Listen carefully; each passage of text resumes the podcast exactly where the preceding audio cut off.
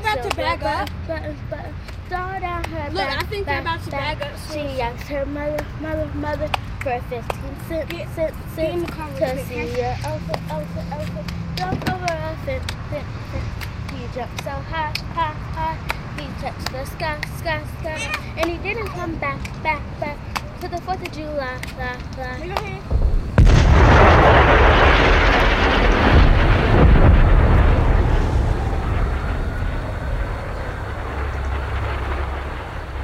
Qui a peur d'Angela Davis Une grande traversée de Sébastien Thème et d'Ifi Mariani.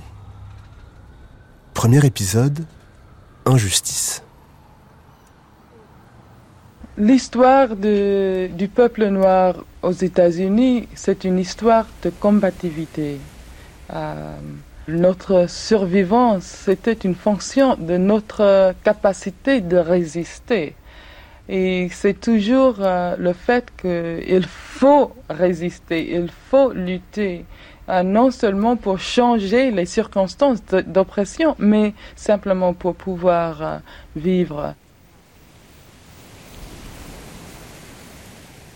Vous souvenez-vous de la première fois où vous avez levé votre poing, si haut, si droit vers le ciel, au point d'en déchirer les nuages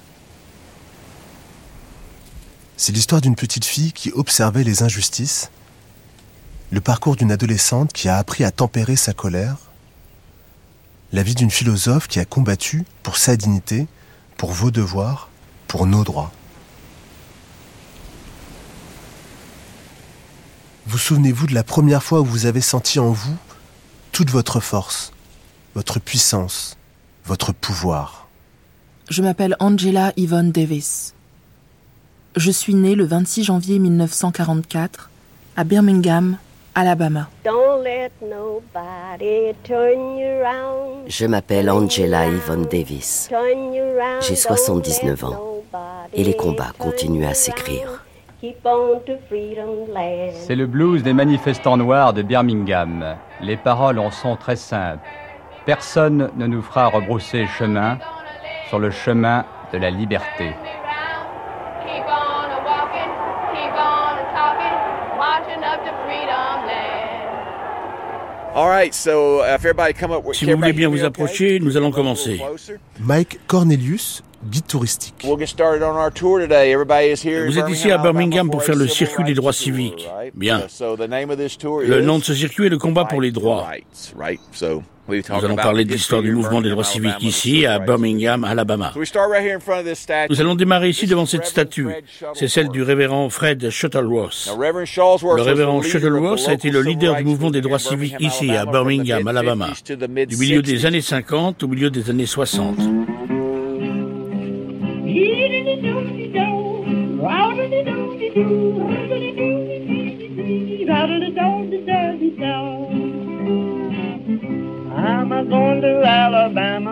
I'm leaving town tonight.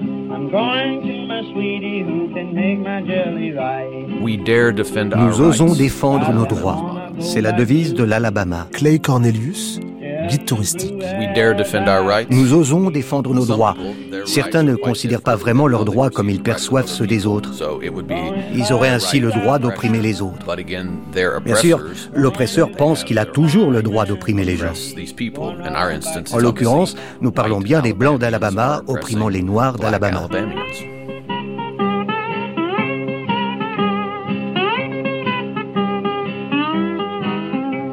Pendant que j'étais enfant, les Noirs n'avaient pas le droit de manger, d'aller aux toilettes, euh, de boire de l'eau d'une fontaine euh, s'il n'y avait pas une affiche qui disait Noir là-dessus. C'était comme l'apartheid. Well, a nigger's all right in his place, but you know, we wasn't raised with them. They've always been behind us, and just tell you the truth, I want them always stay behind me, because I never have loved a nigger, mister. Je crois qu'il faut que les choses restent comme elles étaient. Euh, Les Noirs euh, n'ont pas été élevés avec nous, ils sont toujours derrière nous et il faut qu'ils y restent. 7 jours du monde, 1963. Madam, are you for or against integration? We're against it. Je suis contre. Why? Pourquoi? Well, because we have a little girl that goes to school and we don't, we wouldn't approve of it. We have been raised differently and uh, our Bible speaks that we should be against it. C'est la Bible qui nous dit que nous devons être contre euh, l'intégration. And you, madam? Et vous, madame? I don't approve Euh, je j'approuve pas l'intégration. Why? Pourquoi? because God didn't make us that way. Parce que Dieu ne nous a pas fait comme ça. À quel moment vous vous êtes senti véritablement noir? Bon, alors au moment où je, euh, je me suis, euh, où j'ai su que parce que j'étais noire, je ne pouvais pas faire les mêmes choses euh, que les blancs. Je, je ne pouvais pas aller au, au amusement parks. euh, je ne pouvais pas aller dans, dans les euh, toilettes parce qu'il y avait des toilettes pour les noirs, les toilettes pour les blancs, il y avait de l'eau pour les noirs, de l'eau pour les blancs. Et le racisme, c'était quelque chose de très concret qu'on pouvait voir partout où on regardait.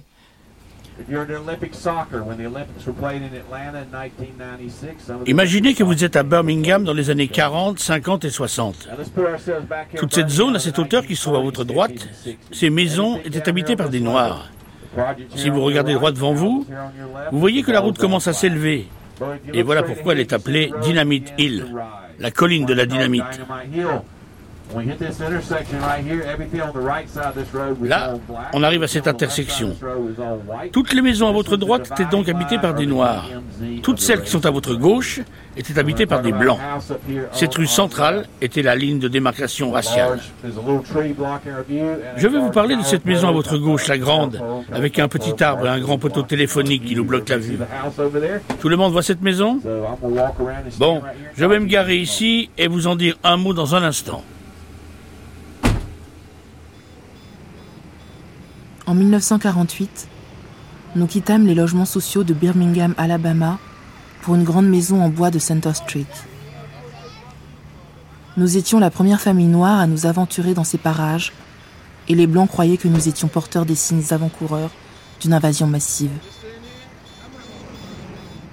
Presque immédiatement après notre installation, ils se rassemblèrent et décidèrent d'une frontière entre eux et nous. Center Street devint une ligne de démarcation. Ils nous firent savoir que, dans la mesure où nous restions de notre côté de la ligne, le côté est, nous serions laissés en paix. Si jamais nous traversions de leur côté, la guerre serait déclarée. Nous cachâmes des fusils dans notre maison et notre vigilance fut constante. Over here on your right, this beautiful two-story house here. This was Regardez cette belle maison à deux étages. C'est la maison d'enfance d'Angela Davis. The Angela Davis. La Angela Uh, Davis.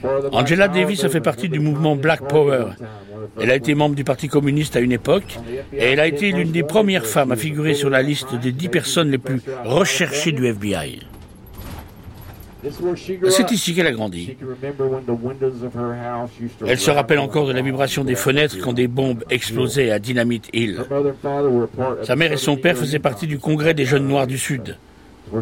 C'est donc ici qu'elle a grandi.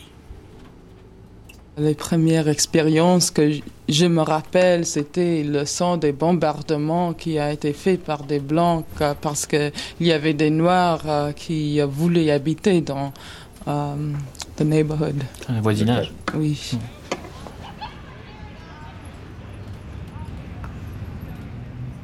C'était un soir de printemps de 1949. J'étais dans la salle de bain, où je lavais mes lacets blancs pour les mettre le lendemain matin à l'école du dimanche. Quand une explosion cent fois plus forte et plus effrayante que tous les coups de tonnerre jamais entendus secoua notre maison. Les bouteilles de médicaments dégringolèrent des étagères, éclaboussant tout autour de moi.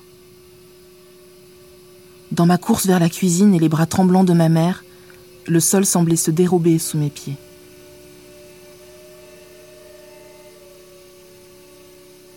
Une foule de noirs en colère monta sur la colline et se rassembla de notre côté pour contempler les ruines qui étaient devenues la maison de la famille de sous l'effet de la bombe. Ils parlèrent de mort, de la haine des Blancs, de mort, des Blancs et encore de mort. Mais de leur peur, ils ne dirent rien. Apparemment, elle n'existait pas, car les familles noires continuaient à s'installer. En réponse, les attentats furent si fréquents que bientôt notre quartier fut connu sous le nom de Dynamite Hill.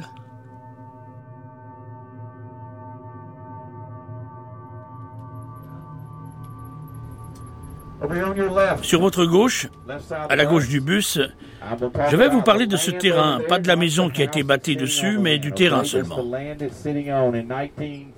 En 1947, un homme nommé Sam Matthews, qui avait servi sous les drapeaux, est revenu à Birmingham pour y faire construire une maison pour sa famille, pour démarrer une nouvelle vie. Il a fait construire sa maison sur ce terrain, mais n'a pas pu y emménager. Elle se trouvait à trois pâtés de maison de la plus proche propriété d'un blanc et à un pâté de maison de la plus proche propriété d'un noir, mais elle se trouvait dans le quartier blanc. Et Sam Matthews n'était pas blanc. Il ne pouvait pas habiter là. Alors il a porté l'affaire en justice. Avant qu'elle ne soit jugée, le Ku Klux Klan est passé un soir. Sur la porte de la maison, ils ont laissé un message qui disait qu'il reviendrait quelques semaines plus tard. Ils ont déposé une bombe juste au milieu de la maison. On a dit qu'après l'explosion, la maison ressemblait à un tas d'allumettes. Sam Matthews avait investi toutes ses économies dans cette demeure, construite pour sa famille. Et c'est donc l'emplacement de la première maison à avoir été la cible d'un attentat à l'explosif dans Dynamite Hill. Il y a eu entre 50 et 60 attaques à la bombe sur une période de 15 ans, ici, à Birmingham, Alabama. Des questions sur Dynamite Hill?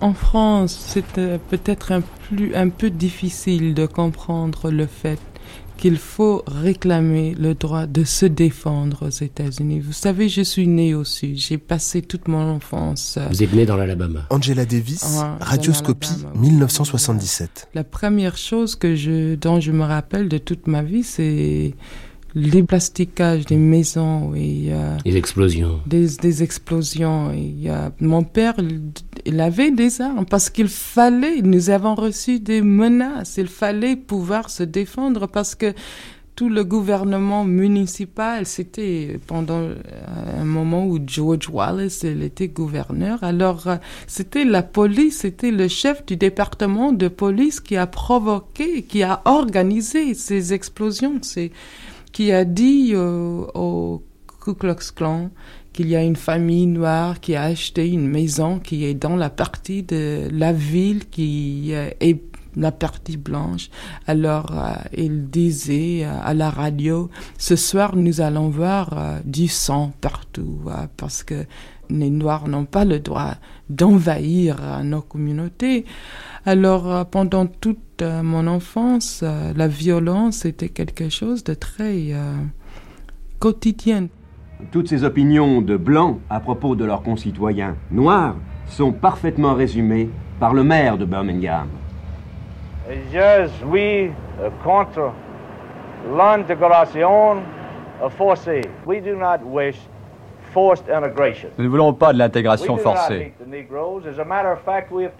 D'ailleurs, nous connaissons bien les Noirs, nous nous en sommes occupés depuis plusieurs années. Nous sommes contre l'intervention du gouvernement fédéral. La raison pour laquelle les Blancs ne veulent pas de l'intégration est simple. Les Noirs sont trop différents de nous politiquement et même moralement.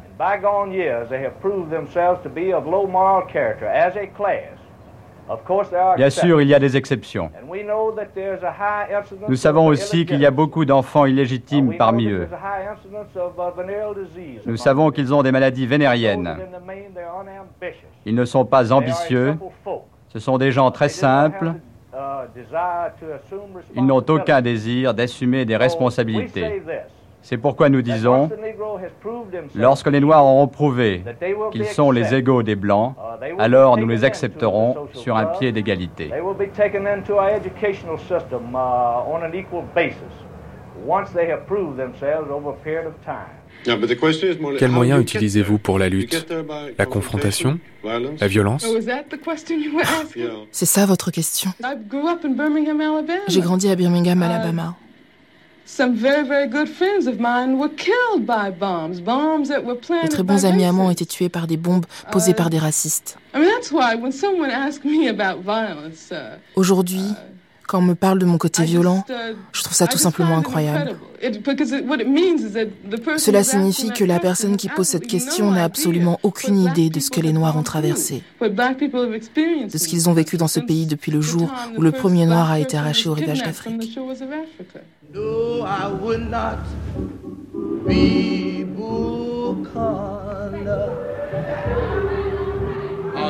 Non, je ne voudrais pas être le gouverneur ou le chef de la police au Connor.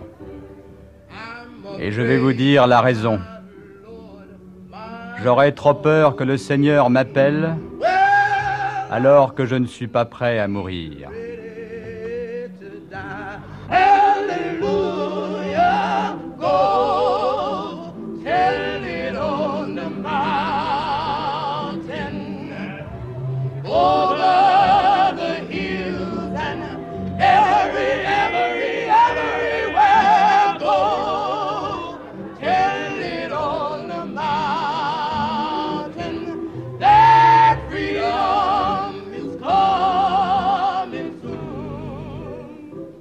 En septembre 1949, on m'envoya à l'école primaire.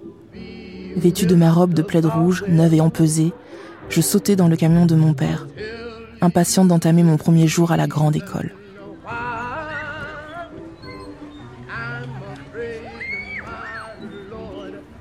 L'école Carrier Toggle était un ensemble de maisons en bois, délabrées au point qu'elles auraient été immédiatement déclarées insalubres si elles ne s'étaient pas trouvées dans un quartier noir. No, no, no, no, no, no, no, no. Well, well, well, black people shouldn't have to fight unless the Les Noirs devraient pouvoir faire les mêmes choses que les Blancs.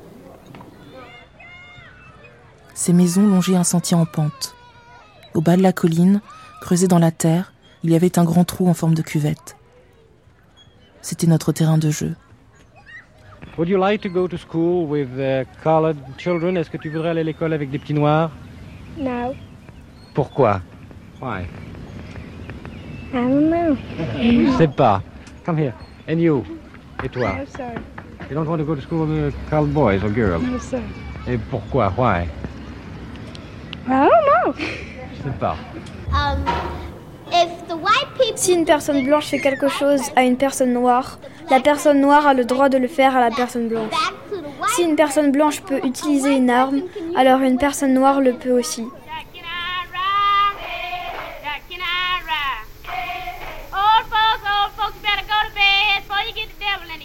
La bibliothèque municipale se trouvait en ville près de la poste. Elle n'était ouverte qu'aux blancs.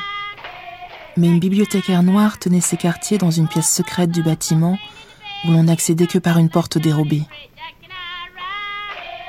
Les noirs pouvaient lui faire passer une liste de livres et elle essayait de les subtiliser. Plus tard, une bibliothèque noire fut construite au pied de la colline, au coin de Center Street et de la 8e avenue. La nouvelle bibliothèque en briques rouges, avec ses parquets de linoléum brillant et ses tables vernies, devint un de mes lieux favoris. J'y lisais pendant des heures d'affilée avec avidité. N'importe quoi. Heidi ou Les Misérables de Victor Hugo, Upfront Slavery de Booker T. Washington, ou les romans à sensation de Frank Herbie.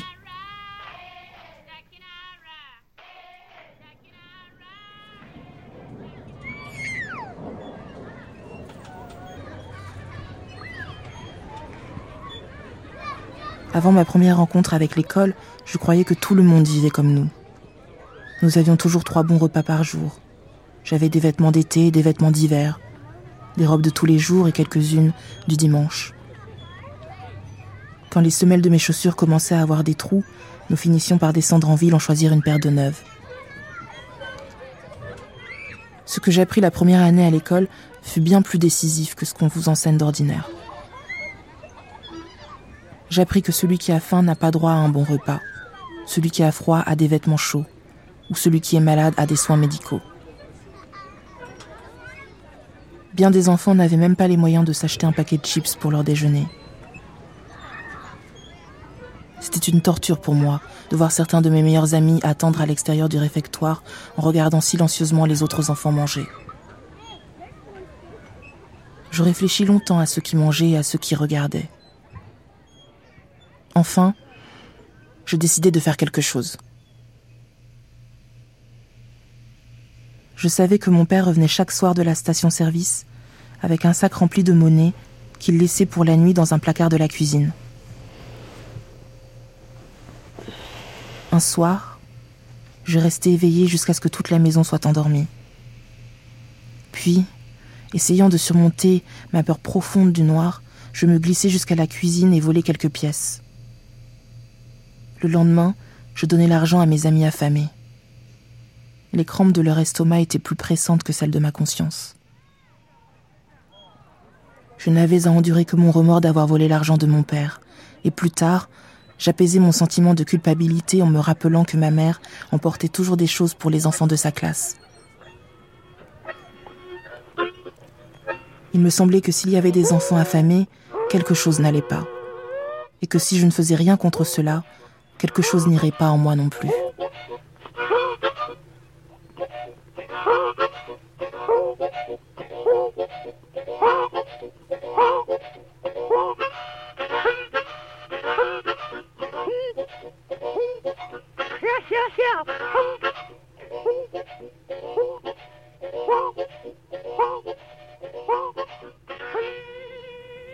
Tuggle, comme les autres écoles nègres de Birmingham, était administrée et contrôlée par le ministère de l'Éducation blanc. Mais c'était des Noirs qui dirigeaient l'école. Et c'est peut-être précisément ça qui nous permet de nous identifier, profondément et d'une manière positive, à notre peuple et à notre histoire. Quelques-uns de nos professeurs nous apprirent tous les éléments essentiels de l'histoire nègre. En même temps que nous entendions parler de George Washington, de Thomas Jefferson et d'Abraham Lincoln, nous nous familiarisions avec les personnages historiques noirs. Et nos professeurs nous racontaient les exploits de Nat Turner et de Denmark Vesey. On nous parla de Frederick Douglass, de Sojourner Truth et de Harriet Tubman.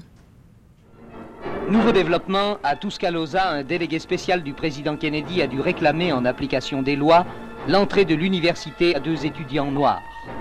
Dressé devant la porte, le gouverneur Wallace a refusé. Mais le gouvernement fédéral avait fait passer sous ses ordres les forces locales et c'est le commandant de ces forces qui réclama l'application de la loi. Sous cette pression, Wallace s'inclina. C'est ainsi que les deux étudiants noirs, James Hood et Miss Vivian Malone, ont pu entrer à l'université. Victoire pour Kennedy.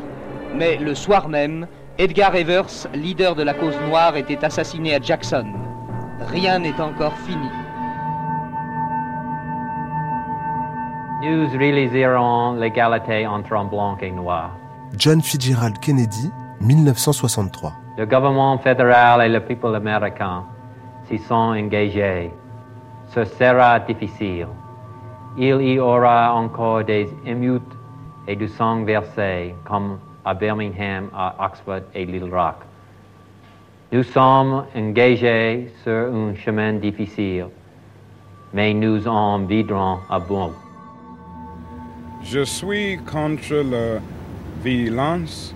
Je suis optimiste pour l'avenir des Noirs de Birmingham. Martin Luther King, 1963. Nous gagnerons l'égalité raciale.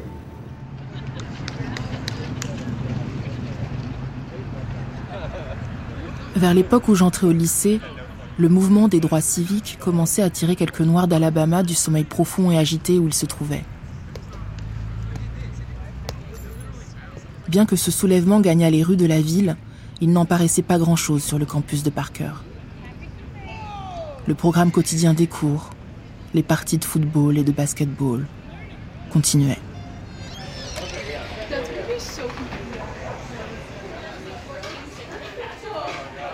Hors du campus, la vie sociale de la petite bourgeoisie noire suivait son cours sans être dérangée. Sinon par la routine des incidents raciaux habituels. À 14 ans, au cours de ma troisième année de lycée, je n'en pouvais plus. Le provincialisme de Birmingham m'ennuyait, et je ne m'étais pas encore assez plongé dans le mouvement pour les droits civiques pour m'y forger une solide raison d'être. J'avais simplement la sensation que les choses m'enserraient, et je voulais m'en échapper.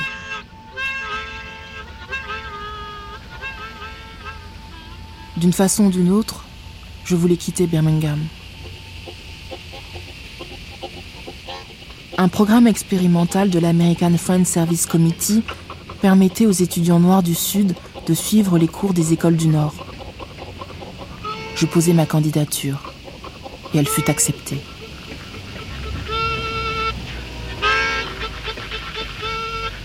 Je montai dans le train de New York. Le voyage lui-même fut un symbole. Comme j'étais monté dans le compartiment du train réservé aux Noirs, j'étais entouré d'amis et de relations de Birmingham qui avaient pris le chemin des écoles situées tout au long de la route. Et tandis que le train traversait l'Alabama, la Géorgie jusqu'à Washington, mes amis quittaient le train par petits groupes. Les perspectives qui s'ouvraient à moi m'excitaient et m'inquiétaient à la fois. L'impact du racisme sur moi avait été si profond que je m'attendais à fournir de grands efforts pour m'adapter à un monde à prédominance blanche. J'allais devoir être à la fois ouverte et sur mes gardes.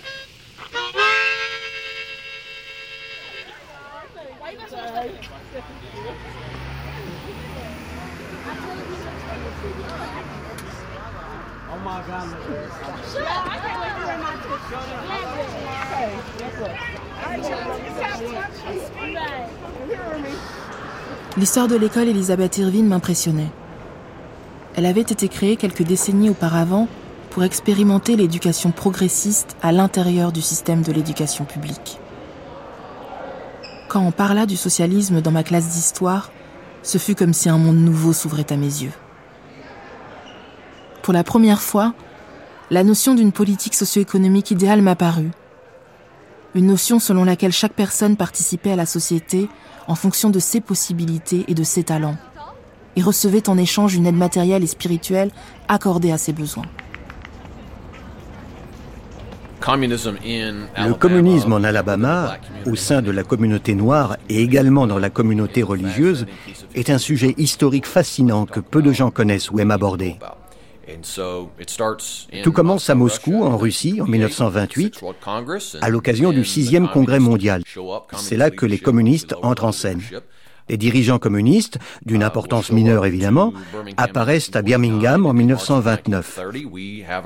Et en mars 1930 a lieu la première réunion communiste. Et cela a continué durant les années 30.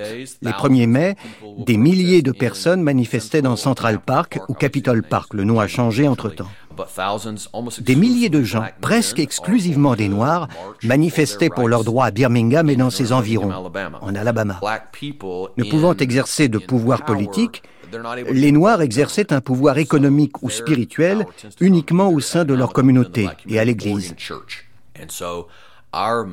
Et cela a marqué le mouvement parce que c'est là où étaient les gens.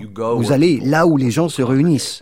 À Birmingham, en Alabama, c'était à l'église.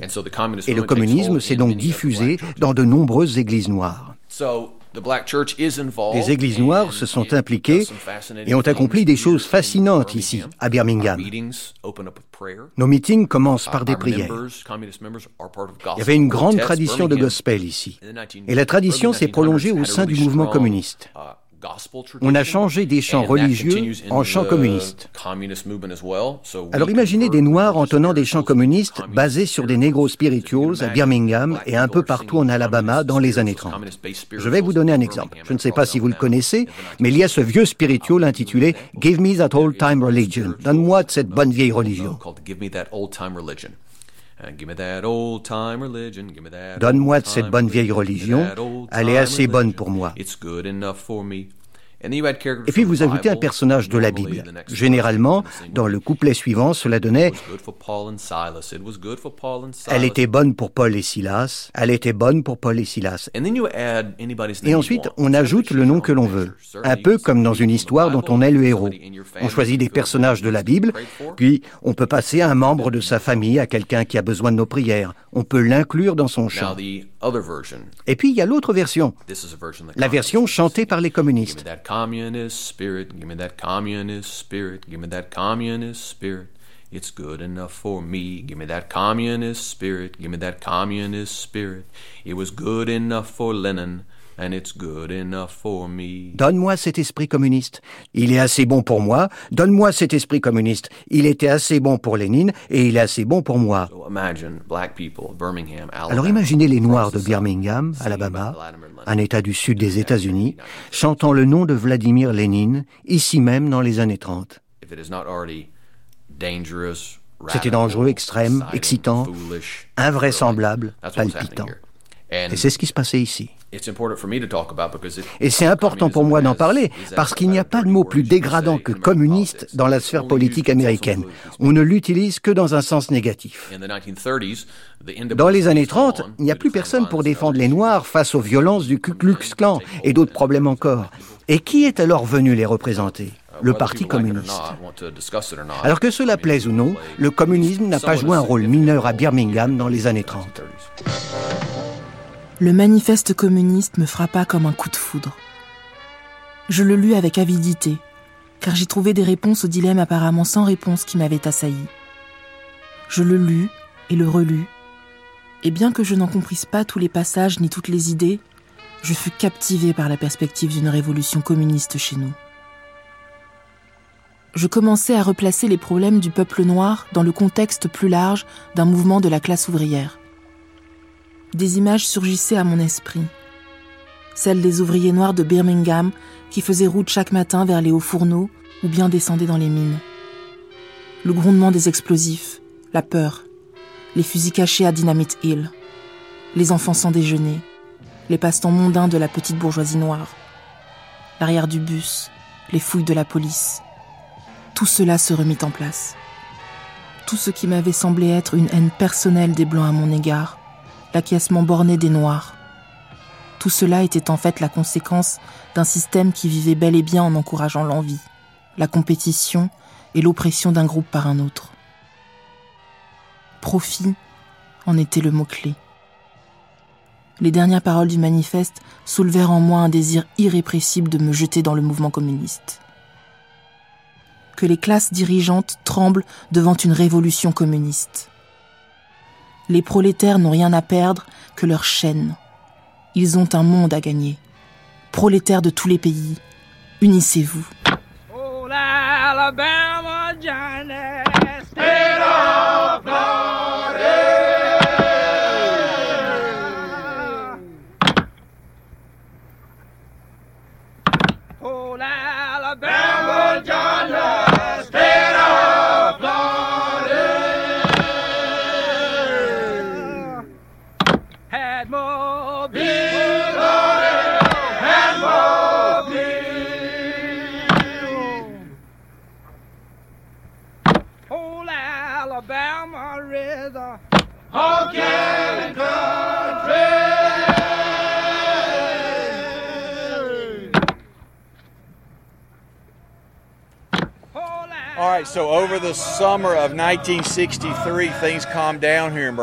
Pendant l'été 63, uh, les choses se sont calmées à Birmingham, Alabama.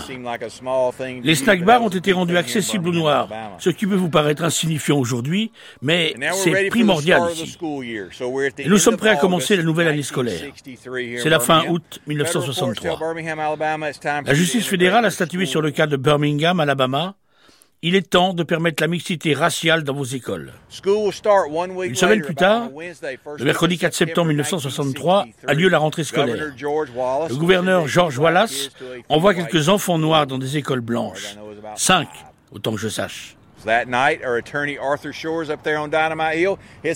Une bombe explose dans la maison de l'avocat des droits civiques, Arthur Shore. Le gouverneur George Wallace décide alors de fermer les écoles de Birmingham le jeudi et le vendredi et précise que la ségrégation sera rétablie à leur réouverture le lundi matin.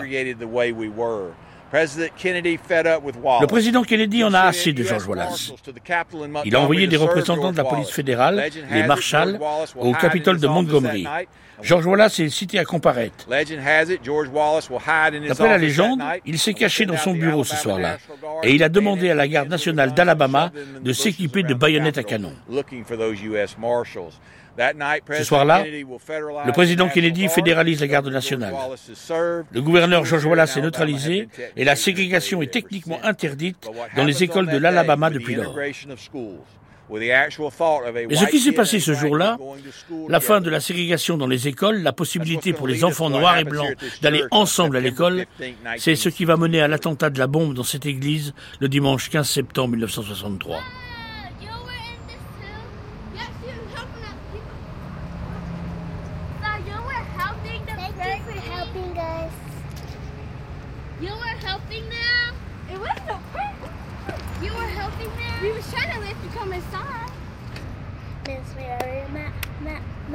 All dressed in black. black, they, black they, they, they about to bag up. Buttons, buttons, down her Look, back, I think they're about to bag up. She asked her mother, mother, mother for 15 cents, get, cents, cents to see your elephant, elephant, elephant. Jump over a fence, fence, fence. He jumped so high, high, high.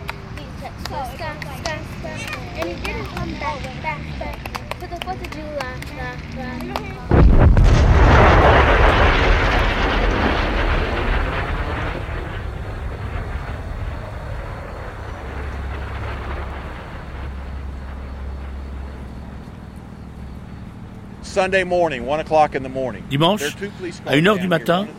il y a deux voitures de police dans le secteur, une devant l'église, une devant le motel. Il y a une alerte à la bombe dans un motel du centre-ville. L'une des deux voitures de police s'en va, ce qui n'en laisse plus qu'une pour surveiller les deux bâtiments. À 2 heures du matin, quatre membres du Ku Klux Klan arrivent dans une Chevrolet 57. Ils s'arrêtent de l'autre côté de l'église, dans la 15e rue.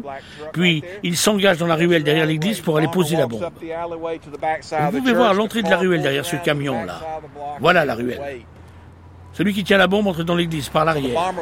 La voiture s'est garée juste derrière l'église et elle attend. Le terroriste pose la bombe sous l'escalier, puis il revient sur ses pas, ressort, traverse quelques cours de maisons qui se trouvaient encore là à l'époque, puis rejoint les autres dans la Chevrolet et ils s'en vont. À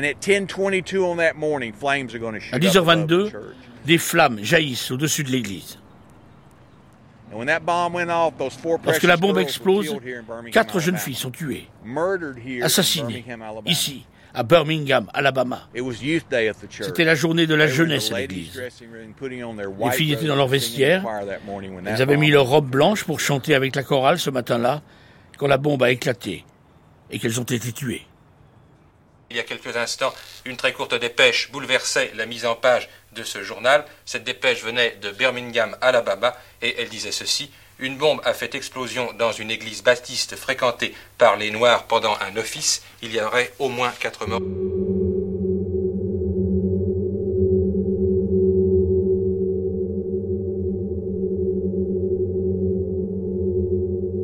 « 16 septembre 1963. Après la classe, je demandais aux trois ou quatre étudiants avec qui je marchais de m'attendre un moment, le temps que j'achète le Herald Tribune. En feuilletant le journal, je vis un gros titre qui parlait de quatre filles et du plasticage d'une église. Je n'eus d'abord qu'une conscience vague des mots. Puis ils me frappèrent. Tout s'écroula autour de moi. Birmingham, l'église baptiste de la 16e rue, les noms, je fermais les yeux. Le conflit racial semble entrer aujourd'hui en Alabama dans sa période la plus critique alors que tout semblait calme. Un attentat explosif, vous venez de le dire, a été commis contre une église baptiste noire de Birmingham. Explosion d'une extrême violence, quatre morts. Selon la police, il pourrait se trouver encore d'autres cadavres sous les décombres. Carole, Cynthia, Eddie May, Denise. Ils les ont tués. L'explosion s'est produite dans le sous-sol de l'église pendant un service religieux. D'énormes blocs de béton ont été projetés à l'extérieur, endommageant voitures et meubles voisins. Une foule énorme s'est rassemblée aussitôt autour de l'église. La police et la défense civile ont établi des barrages. Des incidents ont eu lieu. Des Noirs ont lancé des pierres sur des représentants de l'ordre. Le fait que la vie de ces quatre filles ait été aussi impitoyablement fauchée rendait ma douleur profondément intime. Mais une fois la peine et la rage initiale calmées, je pus réfléchir un peu plus clairement, et je fus frappé par la signification objective de ces meurtres. Cet acte n'était pas le fait d'une aberration, d'un souffle de folie qui aurait saisi soudain quelques extrémistes. Au contraire, c'était un acte logique, inévitable. Les gens qui avaient caché une bombe dans le vestiaire des filles, au sous-sol de l'église baptiste de la 16e rue, étaient les produits non pas pathologiques, mais normaux de leur entourage. Et c'était cet événement violent et spectaculaire, le meurtre sauvage de quatre jeunes filles, qui avait fait éclater la routine quotidienne, souvent monotone, de l'oppression raciste.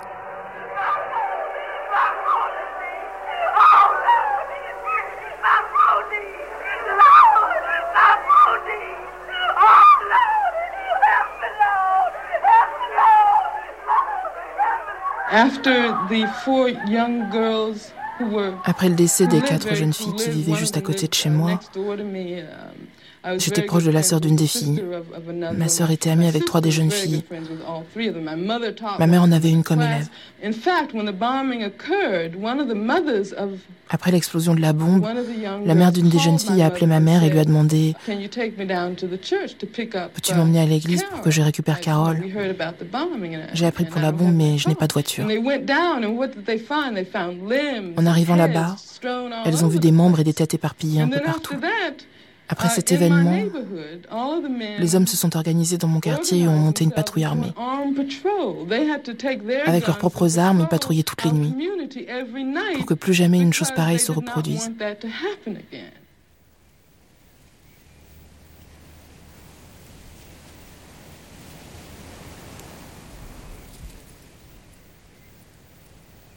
Railroad Bill, he was mighty big fool. Didn't ride nothing but a Mustang mule. I'm scared of railroad Bill. I'm scared of railroad Bill, young man. I'm scared of railroad Bill. Railroad Bill, he was mighty mean. Wouldn't wear nothing but the big leg jeans. I'm scared of railroad Bill. I'm scared of railroad Bill, young man. I'm scared of railroad Bill. Railroad Bill, he going round that curve. If you go round there, you better read your nuts. I'm scared of railroad Bill. Ce qu'il faut savoir, c'est que cette explosion, elle n'est pas un attentat terroriste au hasard. Sylvie Laurent, historienne. Elle arrive dans les semaines qui suivent la très grande manifestation de l'été 1963 à Washington, lors de laquelle Martin Luther King dit ⁇ J'ai fait un rêve ⁇ Et l'Amérique entière alors qu'un quart de million d'Américains manifestent derrière les droits civiques. L'Amérique entière croit que ça y est, l'égalité civique est parvenue, qu'elle a obtenu une forme d'absolution pour les péchés du racisme, trois semaines après, pour faire payer aux Noirs cette visibilité extrême, il y a cette explosion qui, comme espèce de backlash, vient prendre la vie de ces quatre petites filles et plus encore envoyer le message que la terreur continue. Revenons à la fin des années 50. Ce qui se passe à Birmingham retentit dans tout le pays. Newsweek, Time Magazine, The New York Times publient des articles sur la situation déplorable de cette ville. CBS diffuse une émission spéciale intitulée Les voix de Birmingham. Elle est censée mettre en lumière tout ce qui se passe de tragique ici. Le journaliste Howard K. Smith est en ville pour tourner ce documentaire. Il interviewe des Blancs et des Afro-Américains de Birmingham. Les Blancs qui l'interrogent feignent l'indignation et prétendent ne rien savoir des problèmes de leur ville. Ils disent que Birmingham n'est pas différente de n'importe quelle autre ville en Amérique. De n'importe quelle autre ville du Sud. On a tous nos petits problèmes, n'est-ce pas?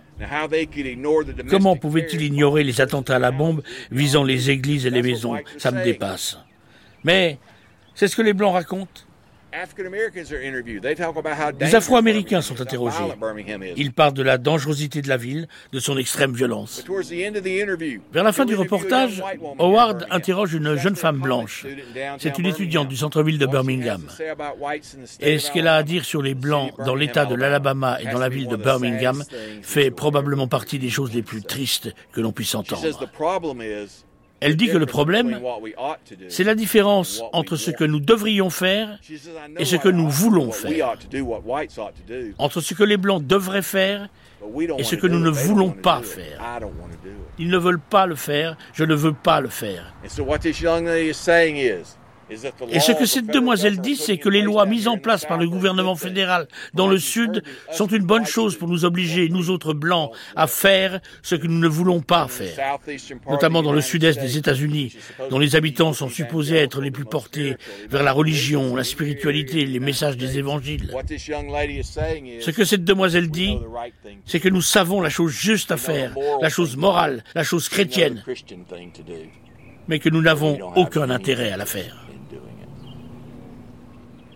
Angela Davis, d'une certaine façon, essaye de prendre un pas de côté dans cette espèce de confrontation entre la violence qui est infligée aux Noirs qui luttent pour la liberté, d'une part en étudiant la philosophie, c'est-à-dire une espèce d'évasion symbolique, hein, métaphorique, et puis surtout en quittant les États-Unis, comme Baldwin, comme euh, Richard Wright, comme tant de gens qui partent euh, avec l'idée que, eh bien, peut-être une forme d'émancipation passe d'abord par l'éducation et euh, par la réflexion sur une pensée de l'émancipation qui les déplace. Donc, elle va en Allemagne, à la Sorbonne, chez Marcuse, elle fait son doctorat de philosophie, et donc il y a un petit peu, c'est très frappant. Hein, comme chez Baldwin, l'idée qu'elle est à la fois spectatrice et profondément participatrice. En novembre, notre groupe s'installa à Paris. On me logea chez les Lamotte, rue du à quelques pas de l'Arc de Triomphe.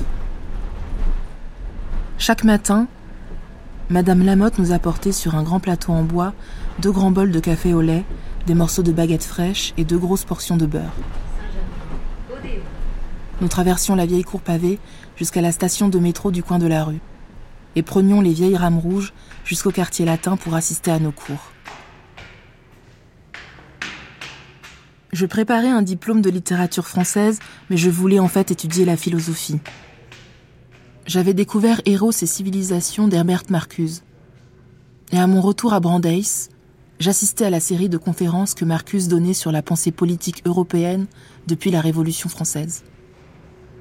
Ses matières principales, c'est d'abord la littérature. Jean-Marc Durand-Gasselin, spécialiste de la théorie critique. Mais elle va comprendre que euh, ce personnage, euh, enfin, en tous les cas, on peut faire l'hypothèse qu'elle va comprendre que ce personnage euh, va lui donner des outils intellectuels qui permettent d'éclairer sa situation historique, sa situation militante, tout comme lui donner une sorte de, de colonne vertébrale culturelle tout à fait substantielle.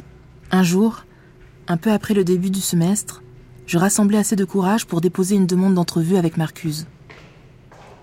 J'avais décidé de le prier de m'aider à établir une bibliographie des ouvrages philosophiques de base. Est-ce que vous voulez vraiment étudier la philosophie?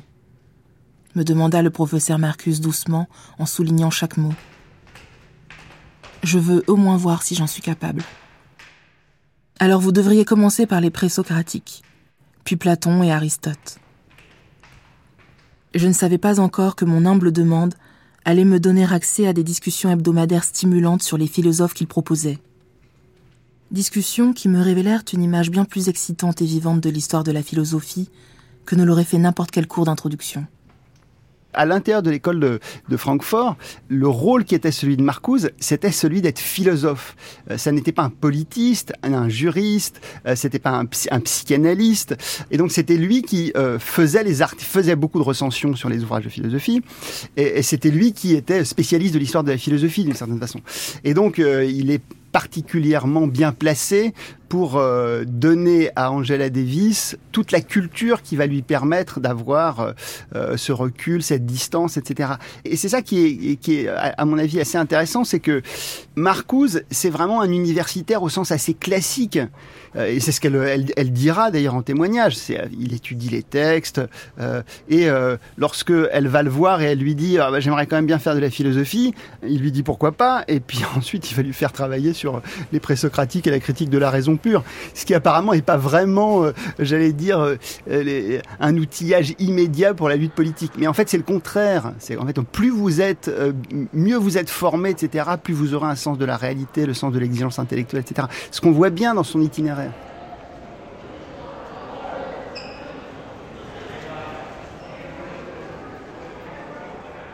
pendant cette dernière année à Brandeis, je décidai de demander une bourse pour aller étudier la philosophie à Francfort.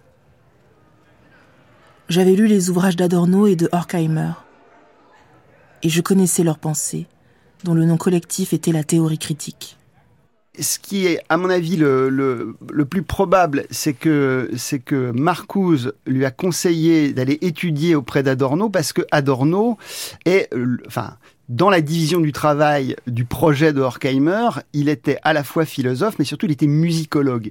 Et il était spécialiste en fait des avant-gardes artistiques. Et c'est euh, d'une certaine façon le théoricien. Alors il doit beaucoup, il emprunte beaucoup à Benjamin, hein, mais c'est le théoricien de la façon dont les avant-gardes artistiques sont des relais, des inspirateurs, doivent nourrir, doivent servir de ressources, etc. aux mouvements sociaux aux perspectives de transformation sociale. Francfort fut une expérience de savoir intense. Conférences stimulantes et séminaires conduits par Theodor Adorno, Jürgen Habermas, le professeur Haag, Alfred Schmidt, Oscar Necht. Études d'ouvrages monumentaux comme les trois livres de la critique de Kant et les travaux de Hegel et de Marx. Dans un séminaire, nous avons passé un trimestre entier à analyser quelques vingt pages de la logique de Hegel le fait de me plonger pendant des heures dans un passage apparemment obscur pour ensuite en attraper brusquement le sens me donnait un sentiment de satisfaction que je n'avais jamais éprouvé auparavant. Quand on lit Angela Davis, il y a vraiment l'idée qu'il faut faire vivre la mémoire de ceux qui ont été humiliés, bafoués, etc pour lesquels l'oubli est une sorte de deuxième outrage. Voilà. cette idée, c'est une idée qu'on retrouve chez Benjamin, qu'on retrouve aussi chez Horkheimer, qu'on retrouve chez, chez Adorno, qu'on retrouve chez Marcuse. Et cette idée, elle a évidemment un caractère, c'est pas simplement le prolétariat européen, c'est évidemment, euh, euh, j'allais dire, la question de l'esclavage, la question des femmes, la théorie critique, ça fabrique du concept, etc. Et ensuite, ça va résonner plus ou moins selon les contextes nationaux, les histoires nationales, euh, l'histoire des luttes, euh, etc. Et ça pourra être considéré comme des outils centraux justement pour quelqu'un comme Angela Davis qui va s'inscrire dans une histoire qui est à mon avis complètement enfin en grande partie différente. Elle a un côté comme ça très réaliste, probablement plus d'ailleurs que les autres théoriciens de l'école de Francfort, précisément parce qu'elle a une expérience du monde social qui est euh, à mon avis, beaucoup plus brutale. Il y a une évidence de l'injustice de l'oppression pour euh, Angela Davis qui s'inscrit dans une histoire américaine qui est quand même assez différente de ce qui est le cas pour les théoriciens critiques. Pour eux, c'est la crise de Weimar qui sert de, de, j'allais dire, de référence, de point de repère euh, de l'expérience historique. La vocation militante d'Angela Davis, elle est plus précoce, elle est plus profonde, elle a un caractère plus euh, immédiat, évident, quotidien, familial, euh, etc. Le réel, elle l'a pris en pleine figure très tôt. Euh, c'est une boursière. Elle arrive à Brandeis, il y a très très peu d'étudiants noirs. On voit bien l'effet que ça peut avoir, les tensions, à mon avis, sociales qui, qui, ont, qui ont structuré sa personnalité. Et évidemment, elle a une expérience du monde social, de la ségrégation, des lynchages, etc., qui est massive, très prégnante et qui lui sert de principe de réalité, évidemment, pour tout son itinéraire.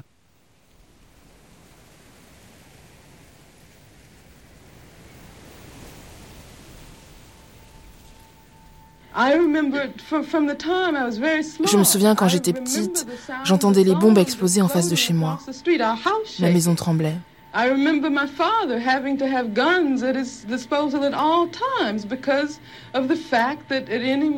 Mon père gardait toujours des armes à portée de main, parce qu'à n'importe quel moment on risquait d'être attaqué. Aujourd'hui, Quand on me parle de mon côté violent, je trouve ça tout simplement incroyable.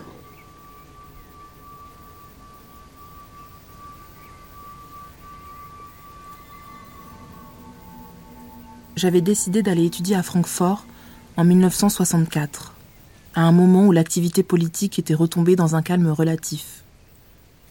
Mais au moment où je partis, en été 1965, des milliers de sœurs et de frères hurlaient dans les rues de Los Angeles qu'ils avaient observé les règles du jeu assez longtemps, trop longtemps. Dans les groupes politiques, dans les syndicats, dans les églises, des sections noires se formaient pour défendre les intérêts spécifiques du peuple noir. Partout, il y avait des soulèvements. Mes études avançaient, mes connaissances en philosophie s'approfondissaient, mais je me sentais de plus en plus isolée. Je fixais un rendez-vous avec Adorno à l'Institut et lui expliquais que je devais rentrer chez moi. Je voulais continuer mon travail universitaire, mais je savais que je ne pourrais y parvenir qu'en m'engageant politiquement. La lutte était à vif, notre seule chance de survie. J'étais décidée. Le voyage commençait.